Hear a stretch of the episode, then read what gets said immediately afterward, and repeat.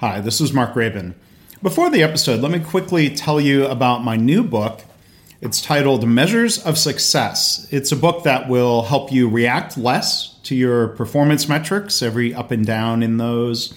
It'll help you lead better, it'll help you improve more.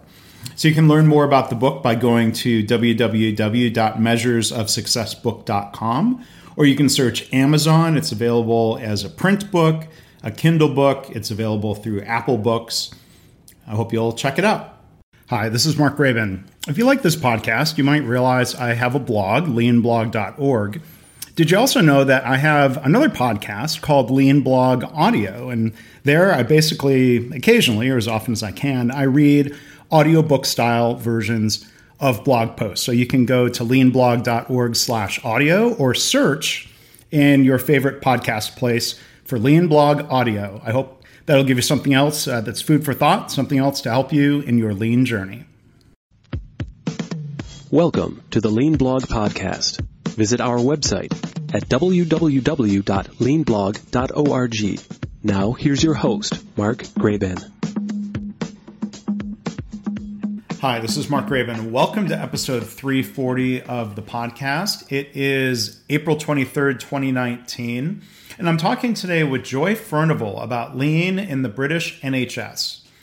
So, my guest today is Dr. Joy Furnival. She's an experienced senior NHS manager, improvement leader, and chartered engineer. So, the doctor refers to her PhD in engineering. Um, you can find a link to that thesis and all sorts of other things if you go to the page for this episode at leanblog.org slash 340. But I first crossed paths with Joy at a lean healthcare event in England back in 2007. At the time, she was working for David Fillingham and the Bolton NHS Trust, where she was the director of lean transformation efforts. They were an early adopter of lean in the NHS. So, in the episode today, we talk about how we are in some way uh, lean twins, as we both started our careers as engineers in manufacturing. But our career paths then di- diverged when, when she joined the NHS while I've worked as an outside consultant. I really appreciate her perspectives you know, as we talk here about her roles in a few different hospitals and uh, her role as a national improvement advisor for the NHS. I hope you'll enjoy the conversation as much as I did. And again, uh, to learn more about Joy and some of the work she's been involved in, you can go to leanblog.org slash 340.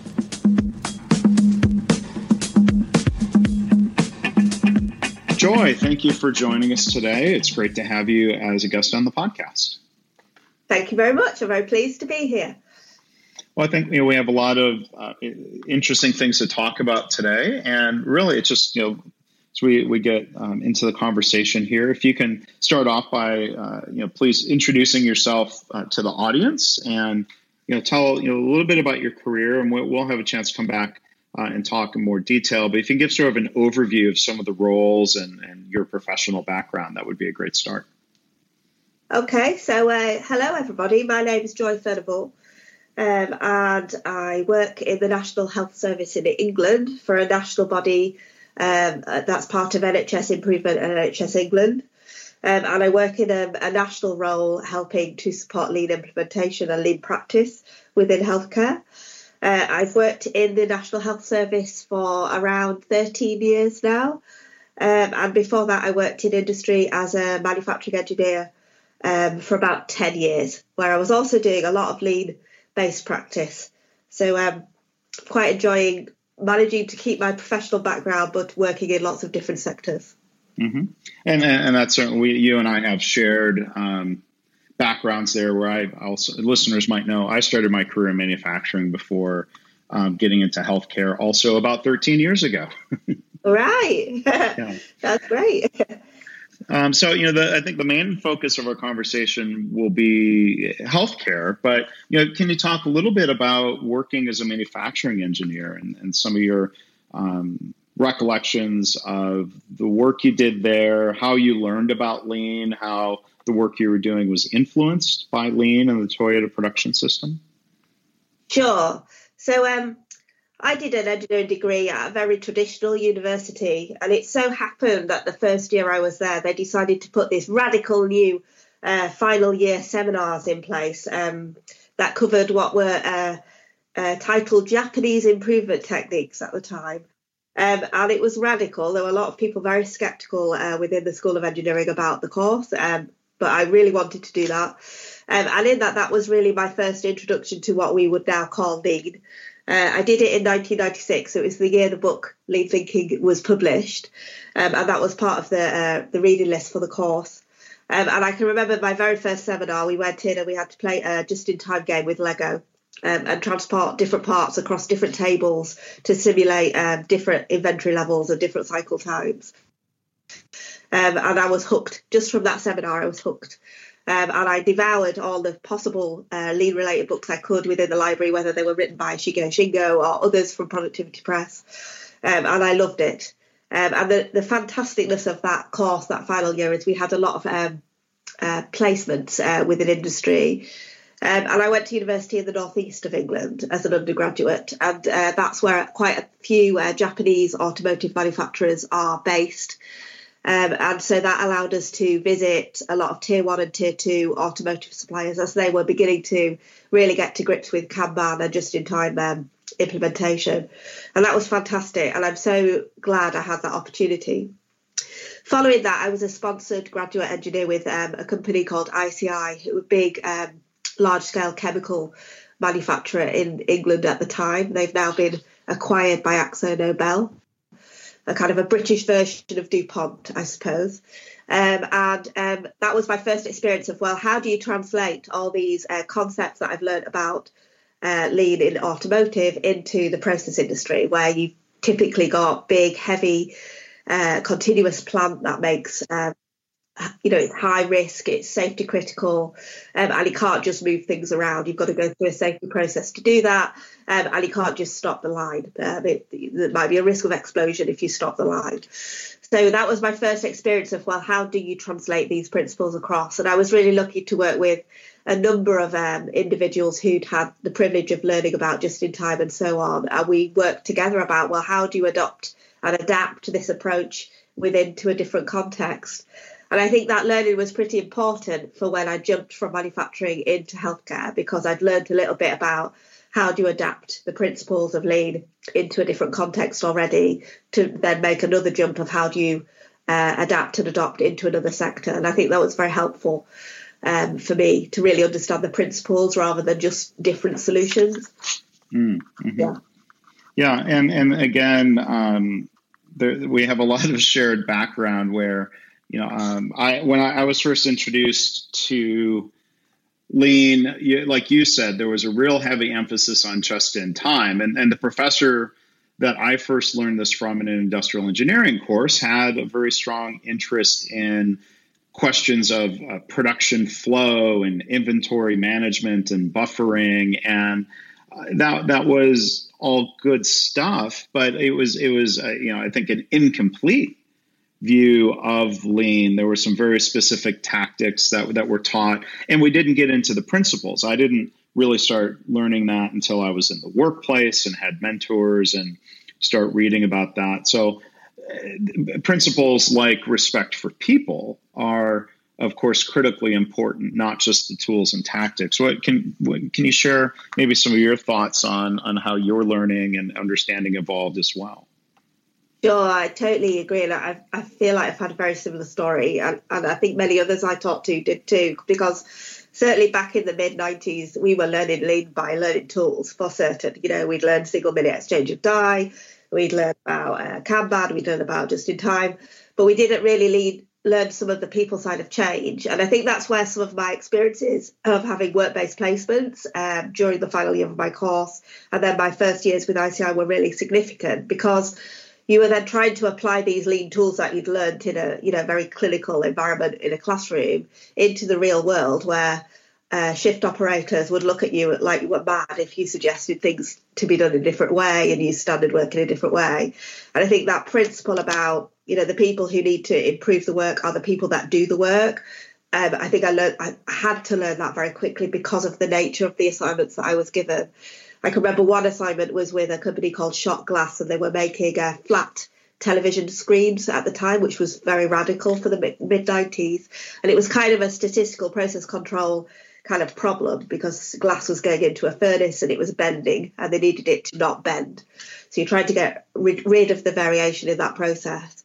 And you know, you're an engineer, you could just go in and solve that and turn dials and make that work. But of course, that wouldn't last if I just did that on a short term assignment. The operating team that ran that furnace really needed to both be involved in it and actually come up with the solutions themselves and solve the problem themselves if there was any chance of that solution sustaining after I'd gone. And of course, you get very frustrated as an engineer because you sometimes can see an answer way before everyone else can but that learning around well actually it's more about how you bring people with you and how it how it, everybody needs to talk through a problem and talk through potential solutions um, and have a voice in that that becomes much more important than just the let's fix the problem today kind of quick engineering fix to something and i think i, learned that there but i think I think you obviously learn more as you go through your career, but I think that that grounding and doing that so early on was so critical for me and really understanding that lean value of respect for people. Yes, yes, definitely, and we'll we'll come back to that and um, maybe you know talk about more examples of that from healthcare. But there's one other thing you said there um, that that particularly piqued my interest. You talk about working in a process industry where people very well could have said, "Well, you know, this is not an assembly line. We don't build cars." We hear people in healthcare say that. Um, you, you, said there was a risk of an explosion if you stop the line. You know, eh, there, there would be, uh, in certain circumstances, grave risk to patients if we were to say, well, lean means you need to stop this operation right now while the patient's uh, chest is cut open and exposed, and you know, like that would that would probably be an inappropriate uh, copy paste of um, something that would be fine on an assembly line, right?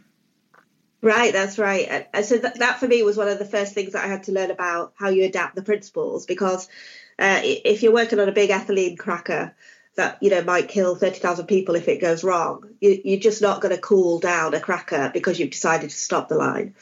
Uh, so you have to find alternative ways of doing that, and that, that might be much more about okay, what's our deadline for solving this, and what's the risk if we carry on with this problem? You know, how much um, how much flaring would we have to make out of the cracker and all the rest of it. But you can continue to problem solve it, but just put different time constraints on it. If you think about the principle of stop the line, which is kind of force everybody to come and fix a problem because the cost of that lost production is so high and you don't want making defects, the principles there you can still apply. You just have to apply them in a different way when it's unsafe to stop the line. And I think you know, I think sometimes we forget you can be creative about the way you apply the principles. It isn't just a right, that's how they do it in automotive, therefore every other industry must do it the exact same way.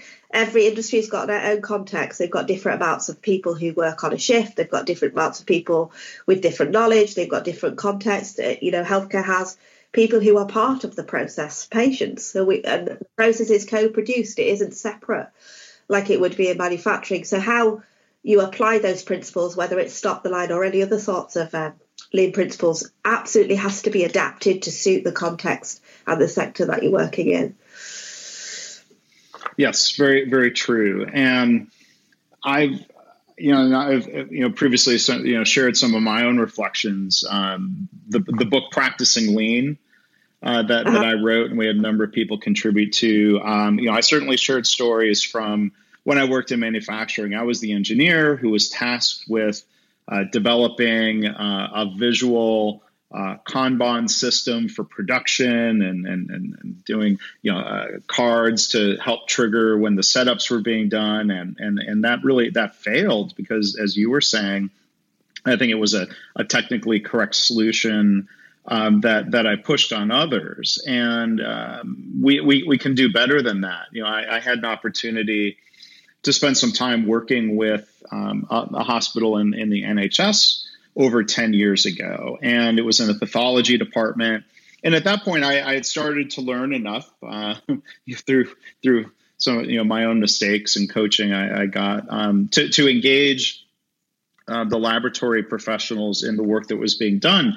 And you know when when I came into that um, that pathology department, some of the people there viewed lean very negatively because previously there had been somebody who who came in and told them how to rearrange their specimen processing area, and that was, of course, that was not very well received. And um, I, you know, I uh, sort of had to recover from that a little bit. So, okay, we're we're going to do things differently here. We're going to engage you, and you know, it took some time for some of the the people involved to trust me because, again, here here I was as an as an outsider, and you know, I think uh, the, the the improvement process went so much more smoothly and was so much more effective and sustainable uh, because we engaged the people doing the work, like like you were saying. Yeah, sure, and uh, that that again sounds so familiar. Uh, there's a lot of, I suppose you might call it fake lean. I think you've called it L A M E on some of your blogs, whereby a lot of people may have, have experienced lean done practice very badly. Um, I'm, I'm sure I've practiced it badly on occasion. I, I don't think any of us are, you know, right. immune to but you know, you can go in and just say, right, you need to implement a cell, or you need to implement Kanban, or you need to implement just in time, and just tell people how to do it. But that is completely counter to that lean principle of respect for people. Um, and I think the one thing I've definitely learned as a you know 23 year lean practitioner now is without the respect for people principle being part of your practice, you're not really practicing lean. Mm-hmm. Yeah, and yeah, you're right. Um, and, and, that was one of the reflections um, that I shared in the book Practicing Lean of like, is it helpful to label something as fake lean or lean as mistakenly executed? Um, I, I, I, I, try, you know, I try not, I try not to be judgmental. It's, it's, it's hard sometimes, but you're right. Somebody may have experienced something that's different than what we would do um, as lean practitioners, and um, that creates that creates challenges. But you know, I, I think as, as long as people are learn, as long as you know, as long as we learn from our mistakes, that's better than uh, repeating the same mistakes over and over again throughout our career.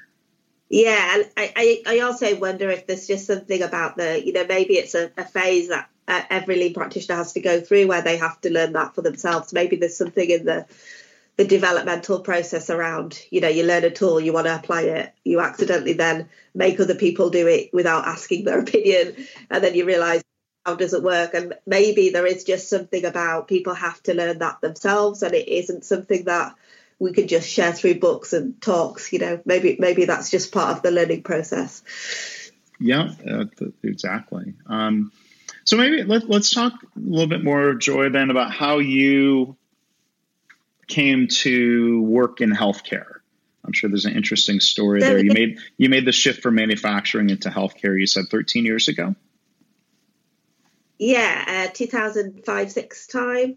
Um, yeah, so it is quite an interesting story. Uh, basically, the best man from our wedding, my husband and I's wedding, his wife worked for the NHS, and um, we were talking at dinner one night, and I was saying I'm, I'm looking for a new job and she said, Why don't you work for the NHS? And I looked at her a little bit agog because I said, Well, why would an engineer work in the NHS? You don't need engineers, you need doctors and nurses. Um, and she said, "No, no, no. We do need other people in the NHS. Why don't you apply?" And she she she directed me to um, a website about um, that was trying to recruit people into the NHS who'd had different careers, so kind of a mid uh, mid career recruitment um, process.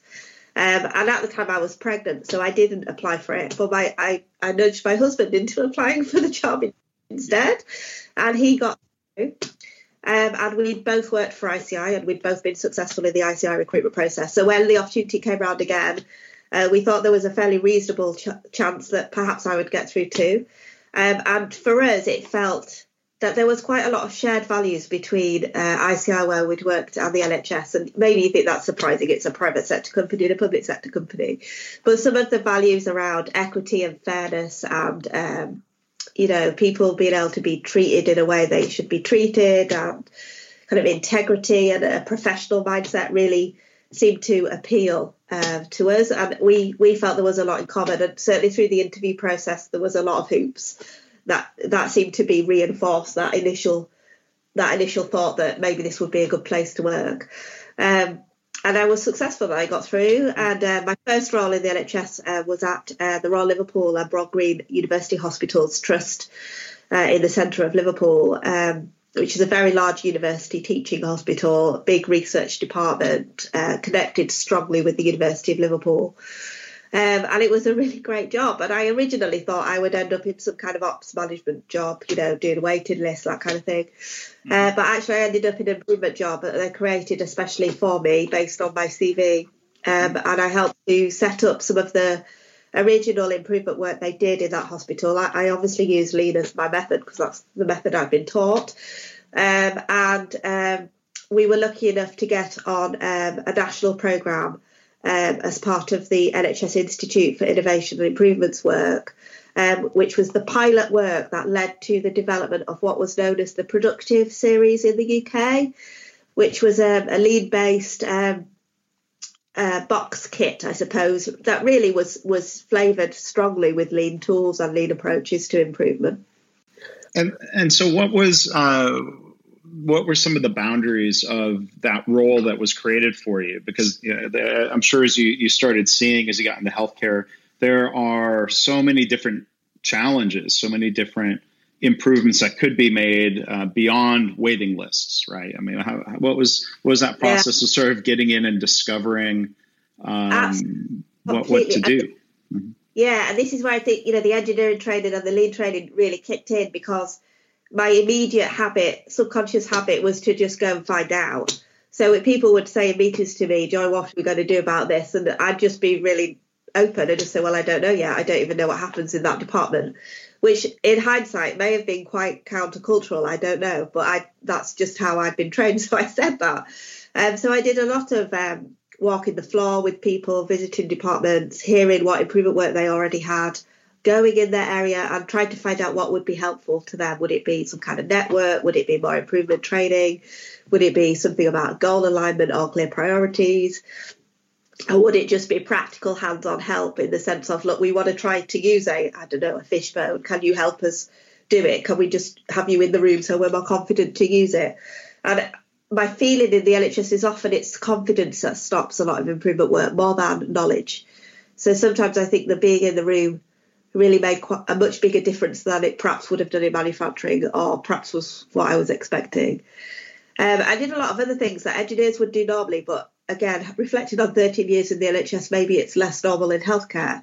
So I would go and collect data myself. I'd just go and sit in a clinic and observe myself. Um, because again, if you were in a factory, that's just what you'd do. If you wanted to do something in a welding shop, you'd go and watch the welding shop for a day and talk to all the staff. Um, and that's what I did. And I probably spent six months doing that kind of work before I really felt like I'd got a bit of a bit of bit more of a view as to what needed to happen. But I, I would add to that in the sense of healthcare so big. So um, you know, a hospital sometimes feels like it's ten factories squished together rather than one manufacturing facility so I think some of some of that adaptation of the principles really becomes relevant because some of what you might do to improve in a factory, you need to suddenly kind of scale up in your head about well, how will that work in such a big organisation with twenty four seven shifts and actually a, a you know a, a team of of hundred plus people, which is a completely different scale from a communications perspective, from a training people in the new way of doing things perspective, and and involving people in that. How do you involve people who only work nights or who only work on, on days on a weekend, which is, is less common in manufacturing. Most people these days have moved to 24 7 rotating shift patterns. So um, there are a lot of challenges that I wasn't expecting, I suppose, partly because just because of the sheer complexity and size of scale. So I think that being willing to go, I don't know, made a big difference, actually. Mm. yeah, yeah um, to to go and see and confirm and see the real reality instead of assuming that that's a good example um, a good example to set for others as, as you're trying to teach them about lean right Sure. Yeah. The other thing that really got me was terminology. So obviously, I didn't know any medical terminology, mm-hmm. uh, and the first thing I was looking for on my first day, I can remember it still quite vividly. I was looking for the equivalent of a production daily production sheet. You know, how many patients were treated yesterday, you know, just like how many widgets were produced last week. And I kept saying, "Have you not got a have you not got something like a production sheet or a daily production sheet?" And everyone would look at me completely blankly. And it probably took about two months before I realised that the language was just completely different. And it was in the NHS anyway. I don't know what it's called in America. It's called activity. So there's an activity report and it's on a daily sit rep. And if I knew those words and asked for that, I probably would have had that on the first day, but I didn't know those words. Yeah. So learning terminology took a bit of time as well. yeah, and, and it makes me chuckle sometimes when uh, people get uncomfortable with Japanese words that um, are, are, sometimes used in the context of lean. Well, healthcare loves Latin, so they're certainly open. Uh, they're open to jargon and terminology from from a different language, and you know, to a fault. Sometimes I've I've found the Latin uh, can get in the way. Um, maybe maybe just as sometimes the Japanese language can get in the way of good communication and understanding. Yeah, yeah. I, jargon barriers work in all sorts of different directions. I, I think, and I like using the Japanese language when I'm teaching because I want my students to be able to go and you know look things up and read more about them. So yeah, good, but it's also kind of the technical language about improvement. So it, it would also be unfair to not teach that, even mm-hmm. though it is just, you know, yeah. Mm-hmm. Um, one of, there's one other thing I wanted you to maybe elaborate on a little bit. You said that sometimes it's not so much a lack of knowledge, but a lack of confidence that gets in the way of improvement work. Could you say more about that, or maybe share an example, or, or what you've done to help build confidence in others? Yeah, so I think I mean I think it's multifaceted, but you know, in terms of just talking about it now, I think there's something about people being prepared to say this stuff doesn't work right and I've got an idea to fix it. Um, and that, that kind of, I think it comes out in two ways. One, it's saying, I, I, uh, you know, I've got an idea that I, I want some help with fixing it. I've been even prepared to say that in front of peers. So if you've already got a huge reputation for being, you know, a very clever uh, medical professional or clinical professional, and then suddenly you go, I don't know. There's there's a risk that comes with that that might affect your status or your hierarchy or you know your sense of identity and so on. So you know people have to be comfortable saying I don't know something. So that's the first thing, and saying it's okay to say I don't know. Mm-hmm. Um, and the second thing is is just thinking about the wider cultural conditions, so that if people do say I think this doesn't work, the reaction is not, well, that's your fault then because you've not made it work. And just thinking about how blame cultures can impact whether people are prepared to, one, speak up about problems and two, step forward um, to do something about them. So I think there's kind of those cultural, psychological side of change. Um, and I think then mm-hmm. there's something about the confidence bit because if you've been on a half day course or a one day course and you, have learned, I don't know, 10 different improvement approaches you know, a cause and effect diagram, a driver diagram, um, how to do process mapping, and all the rest of it, it might be a bit overwhelming, if I'm honest, to learn all that in one day.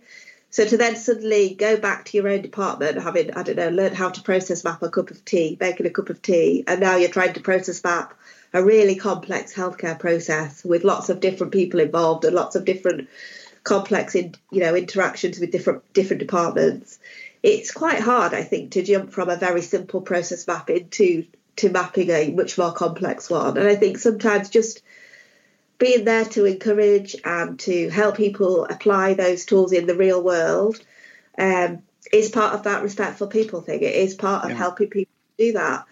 And I think sometimes improvement professionals can get a bit hooked onto the well, we're doing the classroom bit, but not the real world bit. Um, or we're only doing the real world bit and not helping with the learning bit. Um, so we're just after the results and not the learning. And I think, I kind of think that it's important to do both. And um, so I think kind of things that I would say with that is um, I've been learning kata this last six months. At this, the work that Mike Rother's been um, uh, researching. And you know, you have to go one, I don't know with it because you don't. Yeah, I've done lean for 23 years, but I don't really know that much about kata. Um, and you have to be prepared to be quite vulnerable in the coaching um, interaction to say, uh, I don't actually know much about my current condition. I thought I did, but I've just discovered that I don't. Okay, so what's my next step? Well, it might be a go and see experiment, or it might be another experiment. And in that next experiment, there might be an outcome that I'm not expecting, and it might be quite uh, uh, derogatory. It might not be a good experiment. And how am I going to handle that with my land managers or with peers or with clients? So I think there's something about being able to role model that vulnerability, um, about ambiguity. And I think if people see that more often and they see people saying, I don't know, then I think that helps make the gesture that others might then respond to in the sense of they're also prepared to say I don't know and okay I'll, I'll step forward even though it's ambiguous.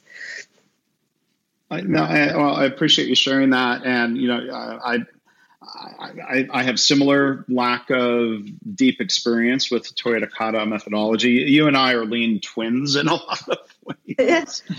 um, there, there are parallels, right? Because I think um, I'm curious to hear your thoughts on this, but one of my reflections is sometimes it learning and experience obviously is helpful, but sometimes it creates its own burden where it's it's easy for someone to say, "Well, I know this already," or you know, if if if there's an opportunity to challenge or uh, ourselves or improve or unlearn something, that can get in the way, and I think that's that's true in organizations as well, right? Sure, that unlearning is so tough you know, it's kind of you've got to be prepared to suspend what you already know, uh, or suspend your skepticism or your disbelief, whatever it is. Um, and that cognitive bias, you know, it's so so much easier, isn't it, to stick with what you know and just say, look, this is I've done this before, this is the answer, and go with it. And it feels quicker, doesn't it?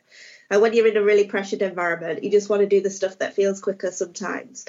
But I think that practice, and it is a practice of continually being um, reflexive trying to and learn what you do consciously and having deliberate intent to try and get better at solving problems through a through a practice I think is really valuable at the the, the kata uh, practice you know it looks so easy in the book and then when you try to do it you, you, really totally mm-hmm. discover that you know knowledge is not understanding at all when it comes to yeah.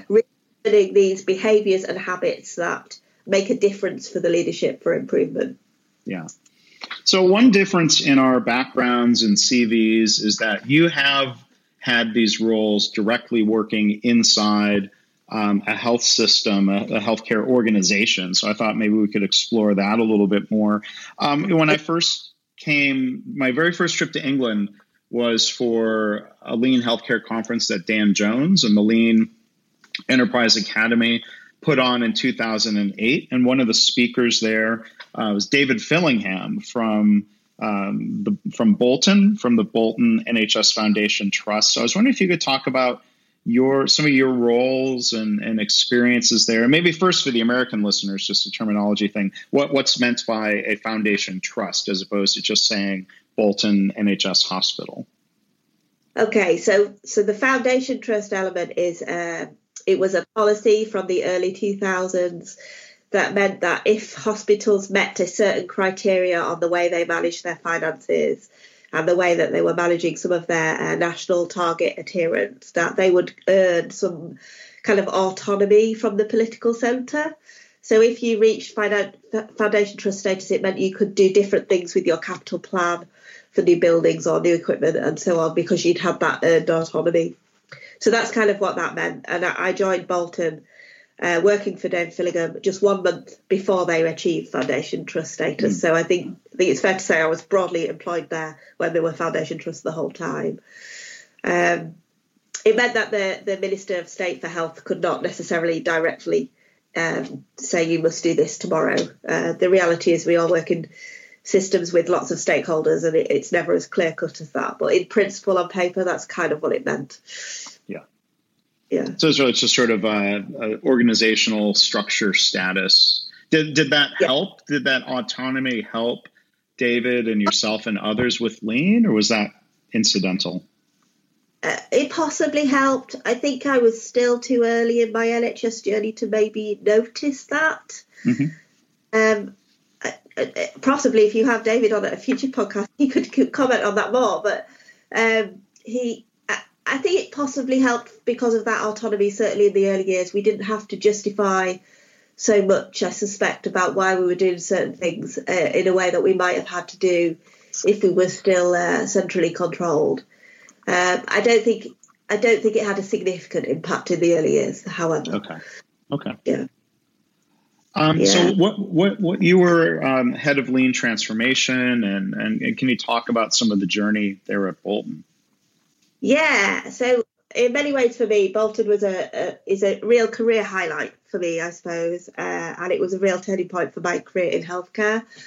So um, when I joined Bolton, I, I, you know I'd seen lots of noise in the early days of social media and all the rest of it around um, what was going on at Bolton and the lean work there. And I can remember reading a, a, a, very early case study that they, they put out that was shared through the national networks. I remember reading it thinking, oh, they're really trying to do lean properly. I want to go and work there. Uh, the irony being that, that I had been offered a job to work there in my original recruitment and I turned it down. So um, I kind of had in the back of my head, right, that I really want to go get a job at Bolton. And as luck would have it, while I was on maternity leave with my second child, a job came up at Bolton in the head of lean transformation job, and I was successful in getting that job, which really quite brilliant when you think about it. And I, I feel very lucky to have, have done that. Um, when I got there, probably they'd been about two years into their lean journey at that point. So it was at that real transition point from, right, we're just experimenting and trying it out into the, okay, we want to do this properly and seriously. How do you transition it from a load of ad hoc, enthusiastic projects into something a little bit more substantive. And had also all the challenges of, of that comes with projects that have been led by enthusiastic people at the beginning and how you turn that into something more mainstream. So some things were sustaining and other things were not sustaining and all those kinds of things were going on. Um, and I had a really great team and I was I'm still so privileged uh, to have worked with many of them. And Bolton had worked with Simpler Consulting uh, in a pro bono relationship as part of the IHI 100,000 Lives campaign at the time. So some of the very early work at Bolton was particularly related to mortality uh, reduction, uh, uh connected to the uh, trauma pathway. And a lot of fantastic work had gone on to re, re uh, the location and the physical layout in uh, ambulatory units and the trauma resuscitation areas and so on. It was really fantastic work. Um, and I'm, I'm very uh, grateful to all the expertise that Simpler shared with Bolton um, at the time. The, the team that I inherited really knew their stuff, despite the fact they'd kind of learnt it on the job. Um, and it wasn't their background. You know, there were, there were nurses, there were physios, and so on in the team, and they just learnt that on the job. Uh, and really well done for Simpler in that because I think they did a really fantastic knowledge transfer job actually. Um, so we moved that forward quite quickly. We scaled up at that point. Uh, so we moved from just having work in trauma and some work in the pathology lab right the way through to a massive value stream analysis piece of work in urgent care, uh, looking in particular at respiratory and gastroenterology as relatively high volume pathways, um, with a view of achieving the national um, accident and emergency four hour standard. So at the time, um, that was to achieve four hours within for 98% of people who came to accident and emergency um, to make sure that was done within four hours. Mm-hmm. And the, the trust had never achieved that at that point, uh, and it was under considerable pressure to achieve that target. Uh, to put that politely, really.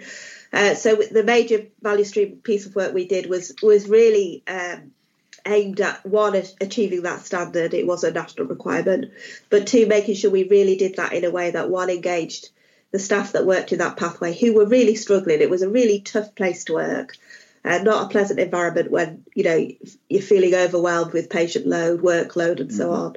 And also we wanted to make it a much better patient experience um, as it happened in that kind of go and see way, I, I had had to be admitted to accident emergency only two months after I started because I have asthma. Mm. So I got to see for myself what it felt like to be a patient in in, in that pathway. Um, you know, on a night when it's very busy and there isn't enough equipment or there aren't enough trolleys, you know, and there's people in the corridor and uh, it, it, really wasn't a pleasant patient experience. And I used that story as a way of, of, of, thinking about, well, how do we really make this better? So we, in much the same way as at Liverpool, we did a lot of walking the line, a lot of listening to staff. We did some sharing actually with ThedaCare. We asked them to share what they'd done with some of their work, uh, ward-based improvement uh, work uh, at ThedaCare, who were about two years ahead of Bolton at the time. So it was a really great opportunity to learn from what they'd already done and what they wish they'd not done as well, so mm-hmm. we could try and not make the same mistakes. So we did quite a lot of ward-based, I suppose you'd call it in a lean way, uh, cell work. We we drew from the productive ward, we drew from ThedaCare, and we developed our own way of doing that. And you know, so that included putting in visual management on whiteboards, so that you could try to get a feel for what the status of patients were every day. We we experimented how can patients be involved in this? This is what's happening to you every day. What would you like to happen to you today? What matters to you today? We experimented with um, different ways of aligning different teams. You know, where the therapists would come and do their their part of the the care process when the, the occupational therapists would come, when the junior doctors would come, and so on. And we had some fantastic clinicians who were prepared to really change their practice. Mm. So the respiratory team decided instead of doing twice weekly ward rounds, they were going to move to a, a model whereby there would be daily ward rounds and there would be continuity of care and they would work for two weeks at a time on each ward, um, which really made a difference and it allowed us to put that daily uh, communication cell in place where there was follow up from the day before. So the consultant would lead the meeting and say, okay, yesterday we wanted these two t- TTOs, we wanted this review done, wanted this referral to radiology and so on, and really check that things had got done. And that led to us being able to take off one and a half days of of stay. And that flow improvement because of that bed capacity made such a difference for the winter that for the first time and only time the trust did achieve the 98% standard. And I say the only time because it was reduced to 95% the following year.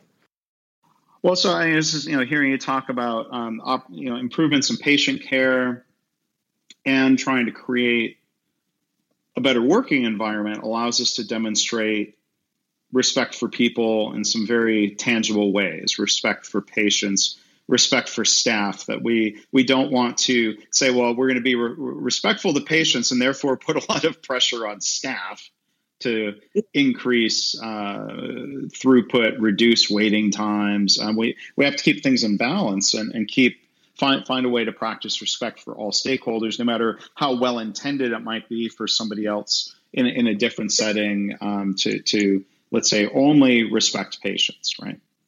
Yeah, right. And and I've obviously just given you the nice glossy story there. I'm not saying it was very to do what we did and had a wonderful lady called Cindy who worked with me and uh, she worked very hard and I'm so grateful to her.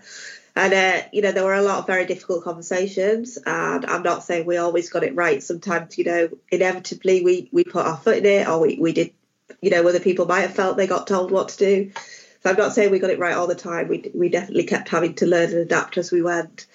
But I think the thing that really made a difference was some of the clinical leadership that we had who were uh, people who were really going, you know what, we're not putting up with it like this anymore. We really want it to change. We want it to change for us as staff and we want it to change for our patients.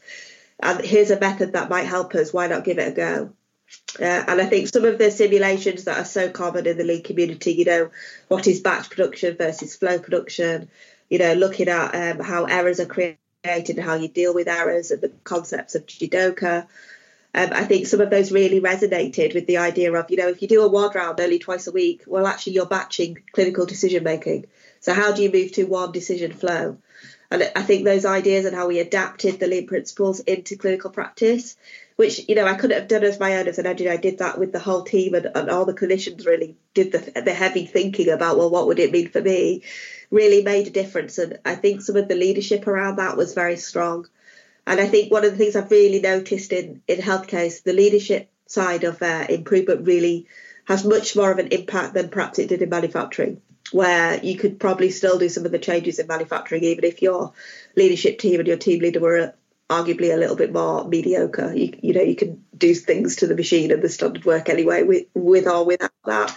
Much harder in healthcare because you do need that leadership about well we've agreed a new way of doing it let's give it a go and everybody agreeing to give it a go um, yeah yeah so um, i want to talk also about the role that you played at more um, of a national level and, and, if you could set context um, what you know uh, organizationally um, nhs improvement how that fits in how that group interacts with um, the hospitals and uh, around the country Okay, so today is the first day that my organisation is a new organisation. So my apologies if I don't get this completely. It's still emerging. So up until yesterday, um, NHS Improvement was uh, one of the national regulators for um, healthcare in the UK. Um, and it had a remit for uh, lots of things, including financial stability and viability, uh, national targets and standards, as well as quality and improvement so p- patient safety, all those kinds of things. Uh, as of today, we have um, uh, formed, for what for want of a better phrase, a joint venture with NHS England. Um, and NHS England is another national body that largely uh, is a commissioning kind of function. So we've merged together the commissioning and the regulatory functions uh, as of today.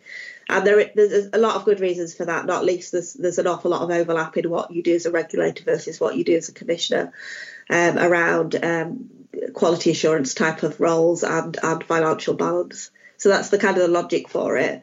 Um, we're, we're across the whole of England, so we're only for the NHS in England. We're not for the NHS in Scotland, Wales, and Northern Ireland. Uh, so we only cover England. And um, the relationship we have with trusts and other NHS bodies, so GP practices and so on, um, is we're um, standalone in the sense of we are separate organisations, but the money and the commissioning routes will flow to those bodies. So NHS England will ask um, clinical uh, commissioning groups to then commission local services who will then contract that with the trusts.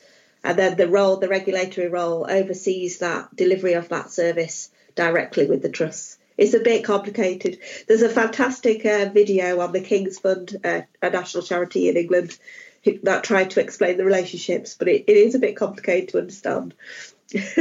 well, it's it's helpful to hear so uh, that that like you said, there's a regulatory function of not just having standards for improvement methods or providing resources for improvement. It sounds like it was it was much more than that.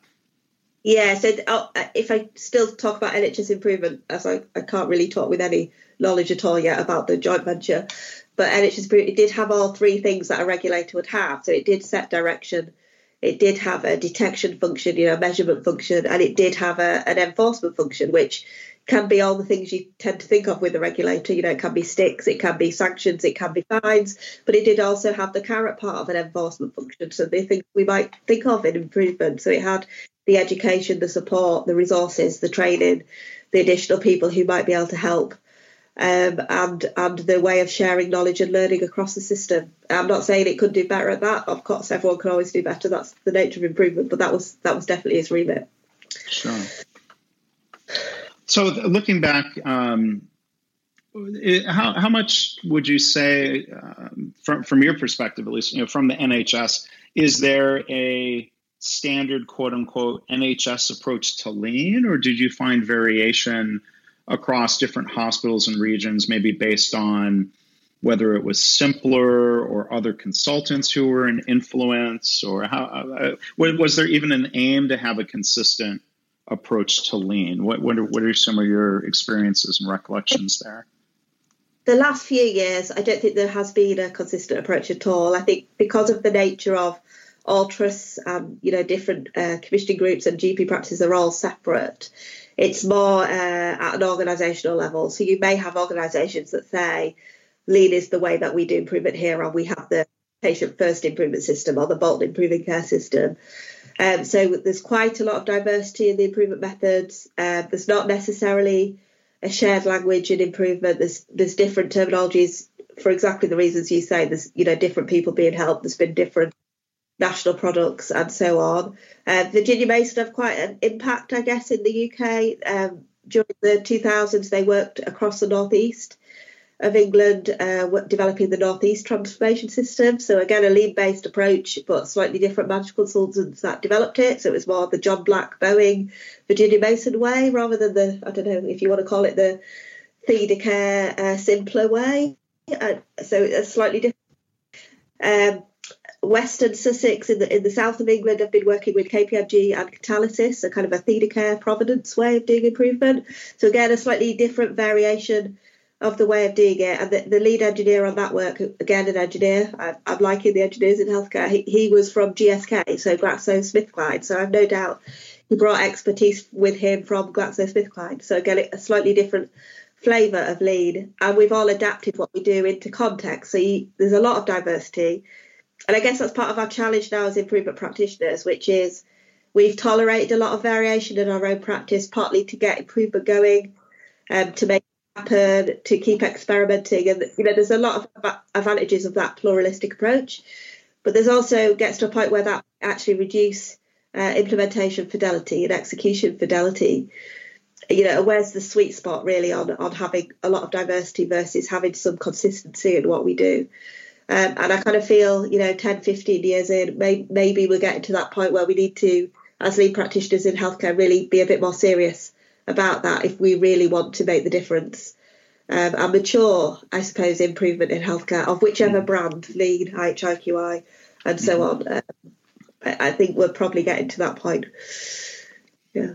Yeah, I mean, there, there's uh, you you raise a really interesting point there. There's a need for balance of, of somebody could take this really strict uh, definition to others or this really strict roadmap and say, look, this is the way it's done. But if people say no and don't participate, um, you, you haven't gained anything, right?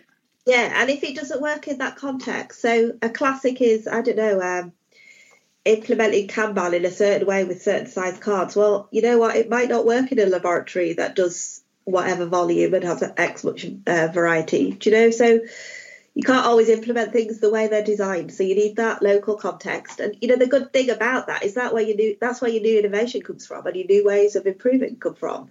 So, so you definitely need it. It's just it's having it in in kind of a safe quantity, isn't it, or having it in balance. I think, yeah. Mm-hmm. Yeah. Difficult, I think. It's difficult, mm-hmm. you know? Yeah. Um, Joy, there's one, one other thing I was hoping you'd tell us about. What is the Vital Signs Lean Improvement Practice? Okay, so that's uh, the program that I'm working now. Uh, it's a national program and it's working with seven uh, sites across England to uh, develop lean improvement practice within those healthcare sites. The site I'm working with is the uh, and Lancashire Integrated Care Partnership, uh, with East Lancashire Hospitals Trust and other partners. Um, and this is a national programme whereby sites can access a kind of enhanced support from the national teams um, to develop um, a Kaizen promotion office and develop lean training and so on within their organisations with the intent really of building their own improvement capability within the organisation. So I'm not doing it for them. It's about how I can help them kind of at an expedited rate skill up their own uh, improvement practice and their own skills and knowledge in implementing and executing lean practice on their sites. So uh, on my site, we're about six months in. So we've started some big work, value stream analysis work within a frailty pathway across the whole system, end to end, uh, which is quite a complex pathway to pick for your first one.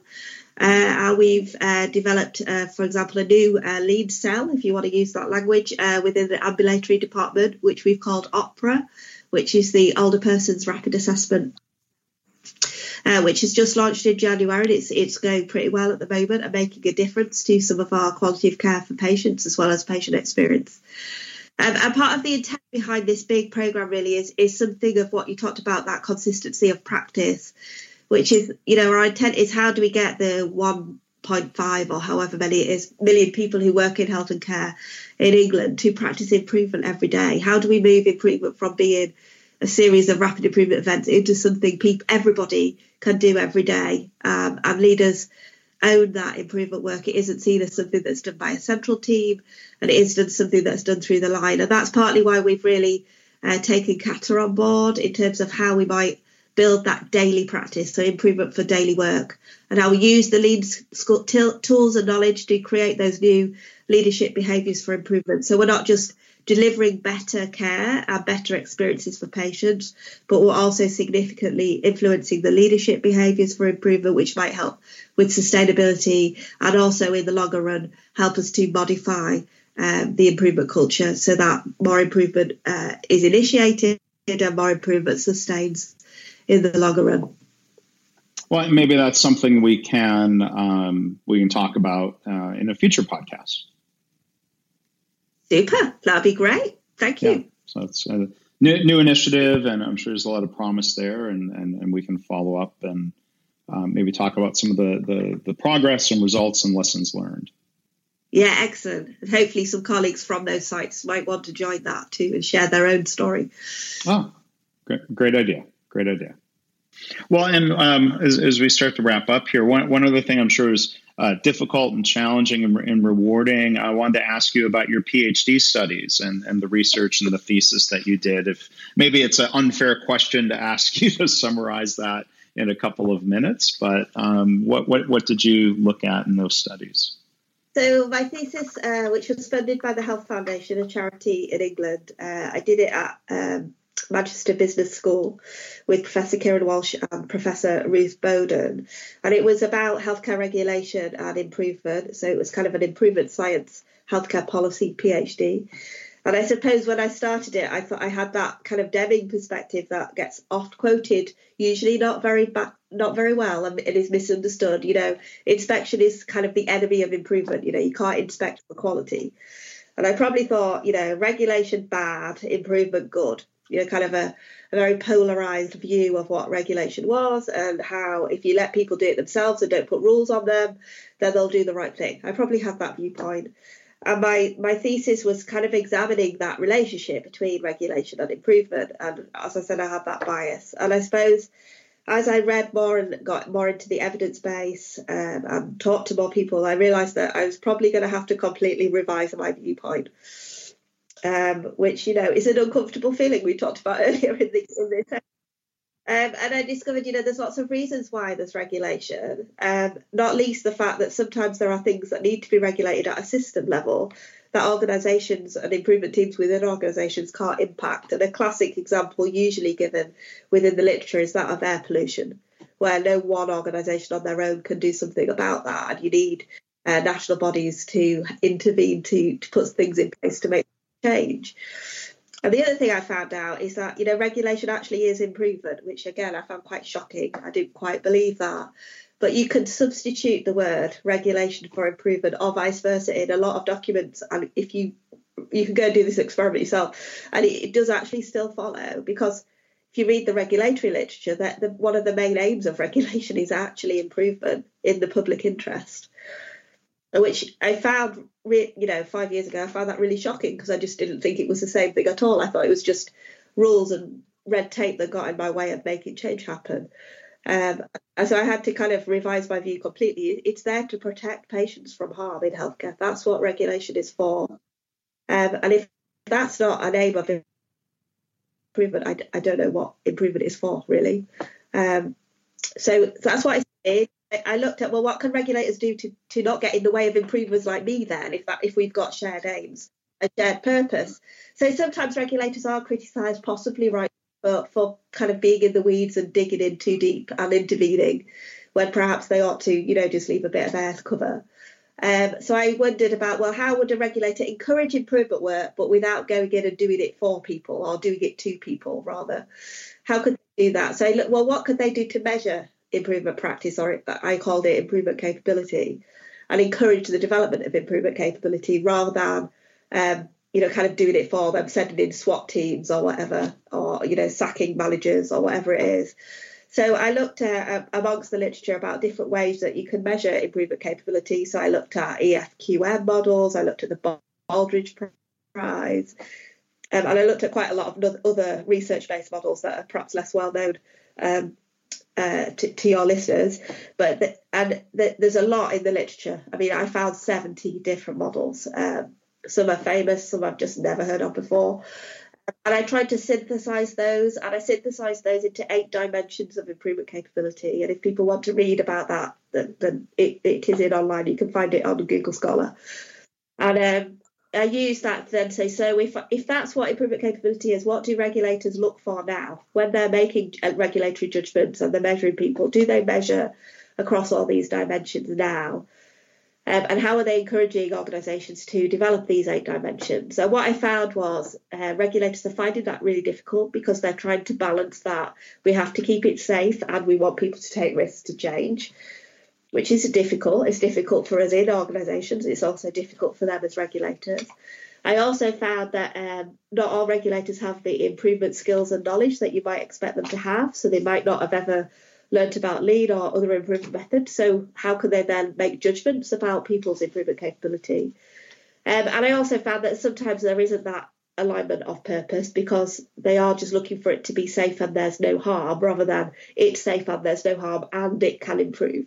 So sometimes a misalignment of purpose. So with that, I then look. I, I, also looked at inspection reports, and I also found that generally speaking, inspectors tend to look at the things that they can find and touch. So they'll look at strategy documents, and they'll look at SPC charts or RAG reports, and they'll look at um, you know, if training sessions or PDSAs have happened, but they wouldn't necessarily because it's just harder. Look at, well, what's going on for culture change? What's going on for leadership development?